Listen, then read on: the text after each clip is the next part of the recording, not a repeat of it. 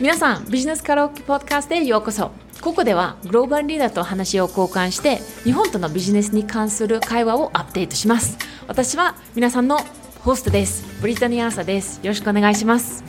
デザイン主義ジャパンはイノベーションワークショップを通じて組織や個人にビジネスの目標を達成してます。詳しくについてはデザイン主義ジャパンのウェブサイトや LinkedIn のアップデートをぜひフォローしてください。今そのウーメンズスタートアップラブをやっているある意味での恩返しというか、うん、多分そういうお金とか地位とか、まあ、家族のサポートとかある人たちはそれなりにもベースラインがいろいろできてるんじゃないかなと思うんですよね。でも本当に何もないところからやってきた私ができたっていうことはそれなりにも他の人にもっとチャンスがあるんじゃないかなっていう思いもあって。このエピソードで堀有恵さんが来ていただきました。アリさんはウーメンスタートアップラブの創設者兼 CEO です。ウーメンスタートアップラブはシリコンバリーにあるアクセラレーターです。ウーメンスタートアップラブはイノベーションとコラボレーションを通じて女性の成功を取り組んでいます。アリさんは情熱や結果やそして人間の前に話すことで国際的に有名です。さらにアリさんは最近アントレプレンの雑誌によって2020年の100人のパワフルウームの一人です。この会話でいろいろ面白いテーマについて話してます。例えばなぜアリさんは大企業から企業完成士に移動したのか。あとどうやってアリさんはシルコンバレーの風景を影響しているのか。アリさんとウーメンスタートアップラブのチームはどうやって女性のスタートアップ創設者が成功をするために独自にサポートしているのかこの会話でやっぱりすごく私にすごくクリアになったことは10代の留学生の経験でも現在のシリコンバレーの成功でもやっぱり同じ一生懸命を頑張ってる笑ってる堀江有恵さんですね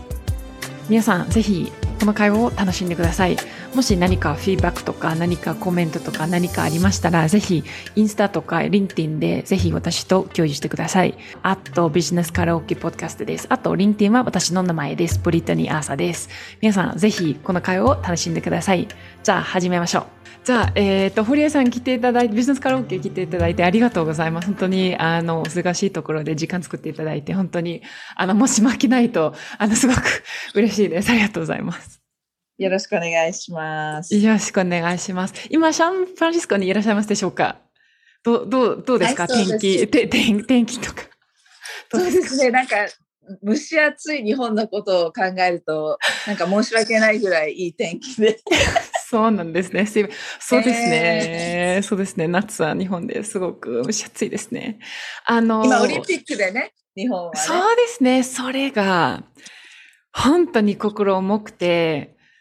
オリンピックだったらこれでいいんですか？とか、本当に私個人的に思ってるんですけど、そうですね、オリンピック、それかね。この暑い中。そうですね。あとね、それもそうなんですよ。暑い、あの、暑いだけではなくて、本当にね、あの、参加者ももう入れないし、とか、それもちょっと申し訳ないね。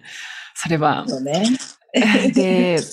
じゃあ、あの、アリさん、実は今日はいろいろお話したいんですけれども、あの、特に面白いと思っているポイントが、エクあの、アクセラレーターというものです。なぜかというと、あの、アクセラレーターとかは、あの、ヨーロッパとか、あの、アメリカとかで、あの、いろいろ、もう人気あるんですけれども、日本でもう人気どんどんどんどん、あの、高くなってるんですけど、アメリカとヨーロッパぐらいと多分違うと思いますので、それもちょっと一緒に話したいなと思ってますけれども、それをする前に、あの、アリさん実は、あの、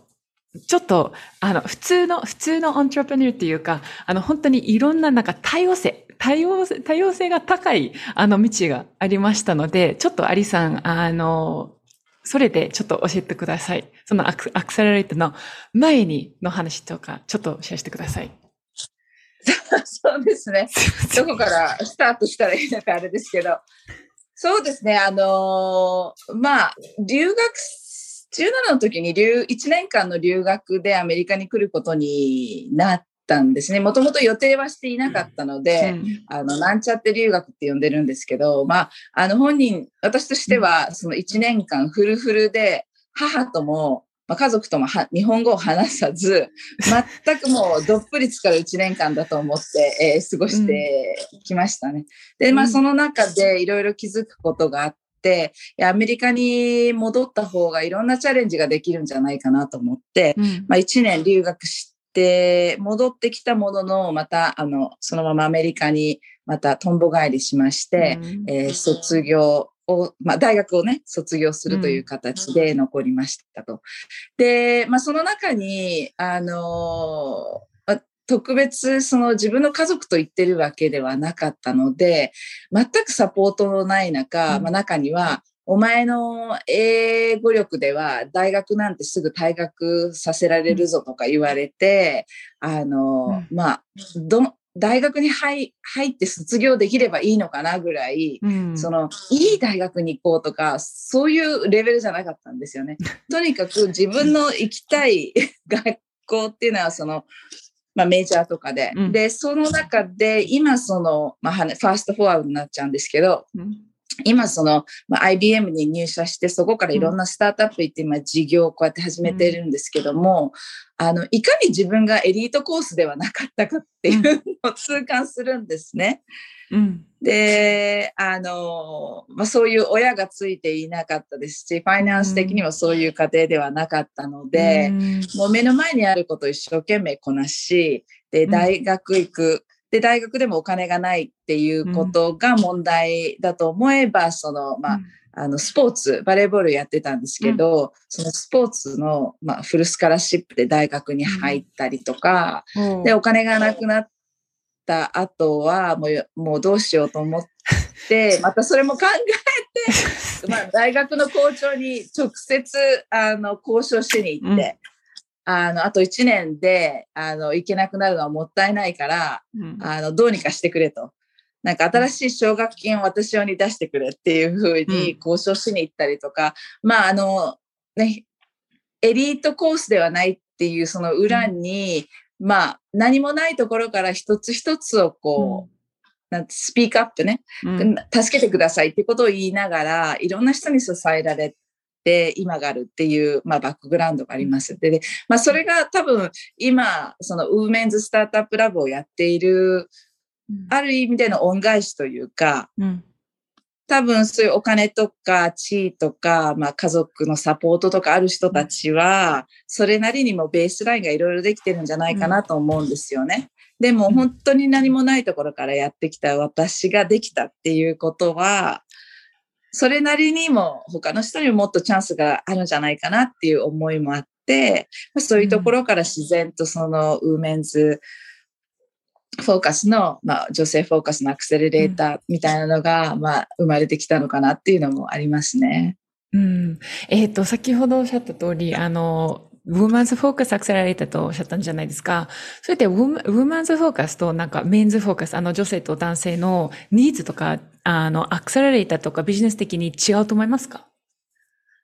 あ違いますね。目の付けどころがまず違うと思うんですね。うん、あの、まあ、これは、あの、いろんなリサーチでも分かっているんですけど、まあ、男性が目をつけるところっていうのが、例えば政治とか、あの、経済っていうところ、まあ、あの、男性の政治家の場合は、そういうところに目をつける。で、女性の政治家であれば、あの、そういう、そのヘルスケアとか教育っていうところにどうしても目が行くっていう、まあ、これは政治家業界の話なんですけども、それと一緒で、世の中がやはり男性ばっかりだと、そういう偏ったその課題意識っていうことがどうしても社会に返ってきちゃうわけですよね。で、それはそのベンチャーっていう、あの、業界でも一緒で、あの、まあ、皆さんがよく聞く、まあ、ベンチャー、スタートアップとかっていうのは、そのワクワクする、あるいはテクノロジーを使って新しいことをするんだっていう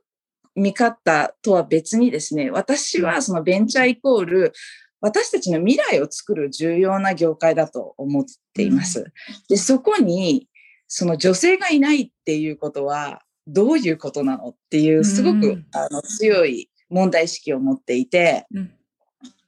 で、未来を作る市場っていうところに、そのお金、まあ、投資をするお金がどこに行くかっていうのを決める、まあ、投資家さんですよね。ベンチャーインベスター。その93%が男性なんですよ。高い。93%の男性が、まあ、もちろん頭のいい方ばかりだと思うんですけど、うん、その頭がいいとかっていう問題じゃなくて、やはり自分の経験を持って判断していくっていうのは人間の脳みその動きの あの判断の仕方なので、そこに、そのやっぱり女性が持ってくる案件に対して想像力が及ばないわけですよね。うん。で、それ、そういったもうシステム的に男性ばかりっていう業界の中で自然と女性に行くお金、投資金っていうのがすごい額なんですよ。ビリオンですよ。その額の3%しか女性投資家に行って、あ、ごめんなさい。3%が女性起業家に行ってないっていうぐらい、あの、お金が女性に行っていない。まあ、そういう現状が今にある。やっぱりそういう中で、その、どうやったら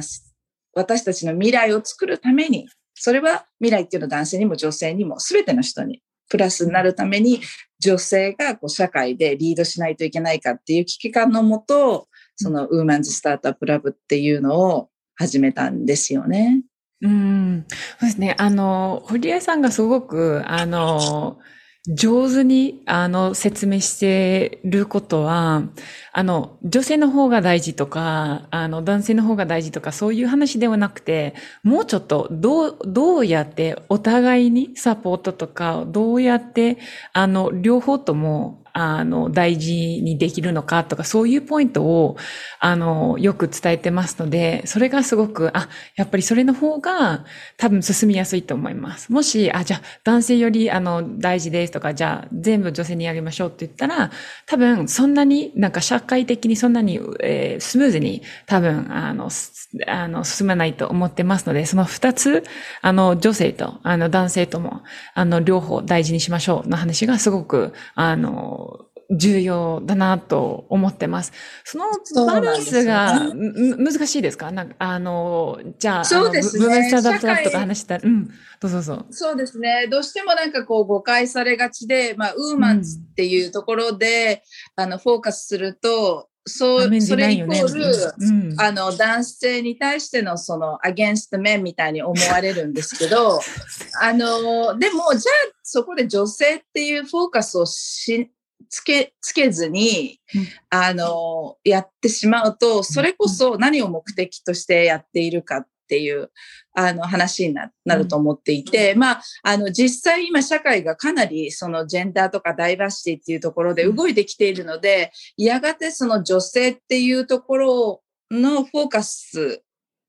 を取ってもいい時期って来ると思うんですよね。だから、あの、まあ、自転車に乗っててまだ、あの、補強、あの、補強のために、その、なんか後ろに、なんて言うんですか、日本で。あの、support, a support、um, wheel for the riding、uh, bicycle. training wheels. それそうそうそう。あの、うん、それがつい、ついてる時期って必要だと思っていて、うん、まだ女性女性って言わないと、やはり意識がいかない、うん、会話も出ない、で、まあ、 society として educate もされないっていう中で、やっぱり女性っていうところを言わないといけない時期だと思います。で、うん、あの、それがだんだんこう、女性問題とか、女性問題イコール社会の問題なので、うん、それが分かってくる中で、うん、あ、それおかしいよねって言い始めたら、今度は平等に、男女平等にするんじゃなくて、男女にオポチュニティ、チャンスを与えることの平等とと問いかけているわけで、それができるようになると、また今度はダイバーシティっていう枠で、女性っていうのをこう取り除いて話ができる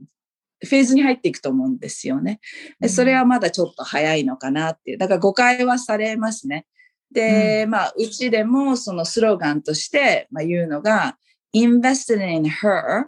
and invested in your future。つまりその女性に投資することが皆さん、男性も含めて皆さんの未来の投資につながるんですよっていうことは、あの、まあ、伝えたいなとは思っています。うん、うん、そうですね。ありがとうございます。すごく多分、あの、クリアに、あの、なったと思います。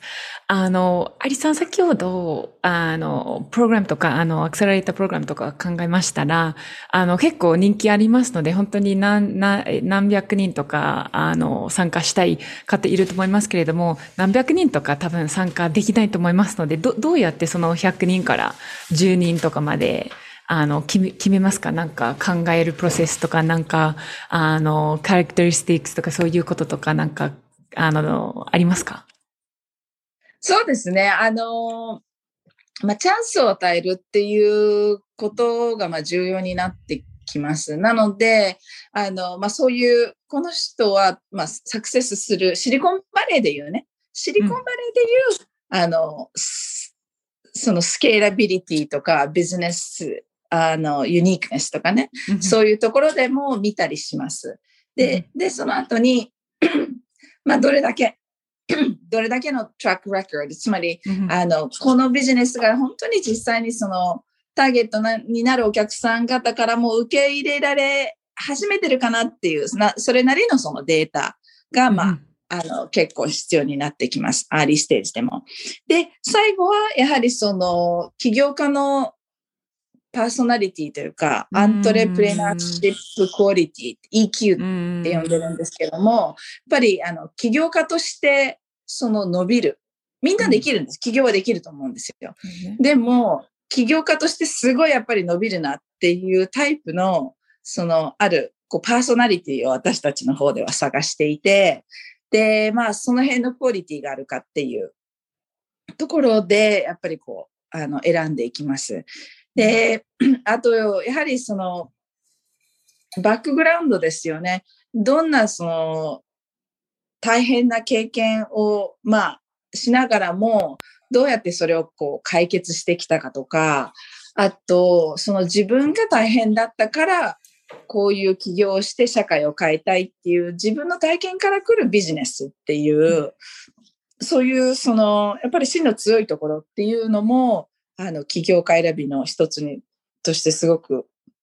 うちの方では大切にしています。あの、やはりヒトロジーっていうフィロソフィーで、うん、あの、一人一人の起業家が成功すればいい。投資をするんだから一人一人な、見ればいいっていう、まあ、き、なんていうのかな、投資家目線でできて、だけでできているアクセレじゃなくて、そのここを巣立った後にも、どうやってみんながこうサポートし合えるか。そして私たちのシリコンバレーのアドバイザーもサポートしていきたいと思えるような、起業家たちっていうのはどういうタイプなのかっていうのも見て、やっぱりコラボレート to win、コラボレーションしながらこう成長するっていうことが、えー、できる起業家を選んでいます。うんうんうん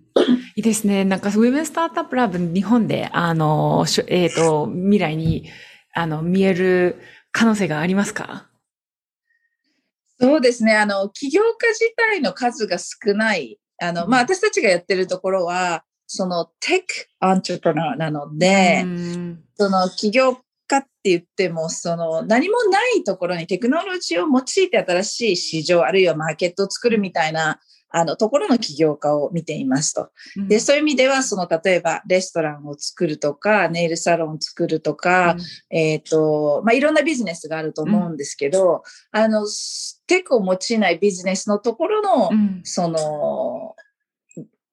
なんてグロスプログラムではないので、うんうんうん、日本でいうそのテクアクセレレーターちょっと難しいのかなとは思っています。ただ、あの、フォーマットを変えて、そのグローバルイノベーティブリーダーシップっていう形で、アントレプレナーシップマインドセットをベースにした